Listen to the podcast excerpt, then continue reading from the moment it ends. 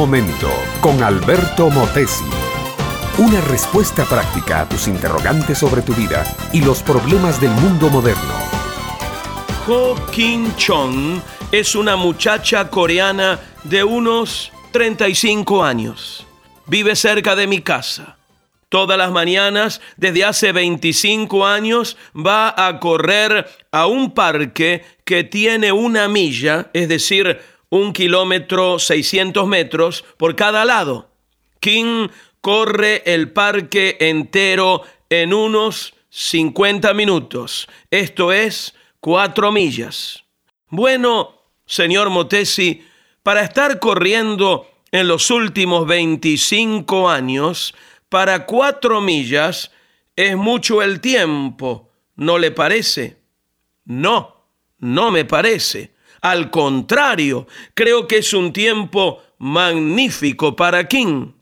Ella fue víctima en su país de la poliomielitis. A los ocho años de edad no podía caminar. A los nueve dio los primeros pasos y a los diez comenzó a correr. Sus piernas parecen un arco dobladas hacia adentro. Su espalda está encorvada hacia adelante y sus brazos pegados al estómago no los puede mover.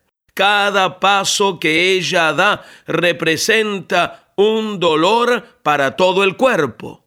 La lógica de su estado físico dice que King debería andar en una silla de ruedas o estar totalmente inválida en una cama. Pero Kim decidió hacer lo imposible. Primero caminó y luego corrió. Ahora para obligar sus brazos a progresar, quiere andar en bicicleta. Fue el famoso santo de la Edad Media, Francisco de Asís, quien dijo, comienza a hacer lo que es necesario, luego lo que es posible y de pronto estarás haciendo lo imposible. Mi amiga, mi amigo, cuando observo el mundo y me acerco a la gente, veo con mucho dolor cuántos minusválidos espirituales andan en la calle. Un virus peor que el que causa la polio los ha invadido y los ha invalidado hombres y mujeres que pudieran ser campeones de la vida se han convertido por escogencia personal en derrotados.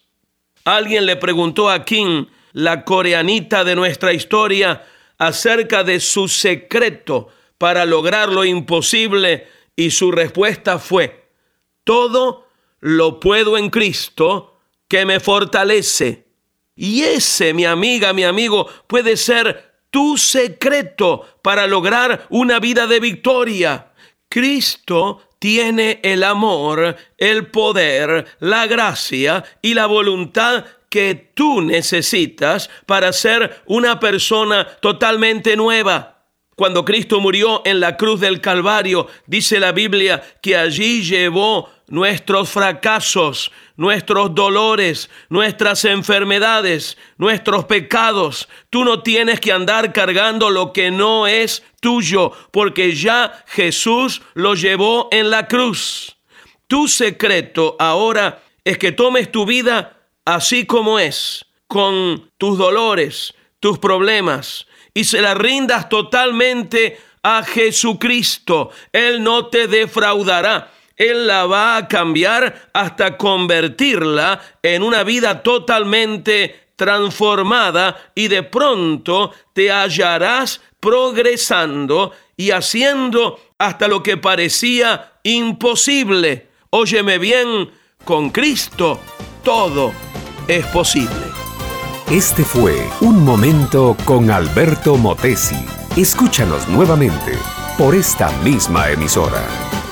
Educación que transforma. ¿Te quieres preparar mejor? Visita Facebook y busca Alberto Motesi University.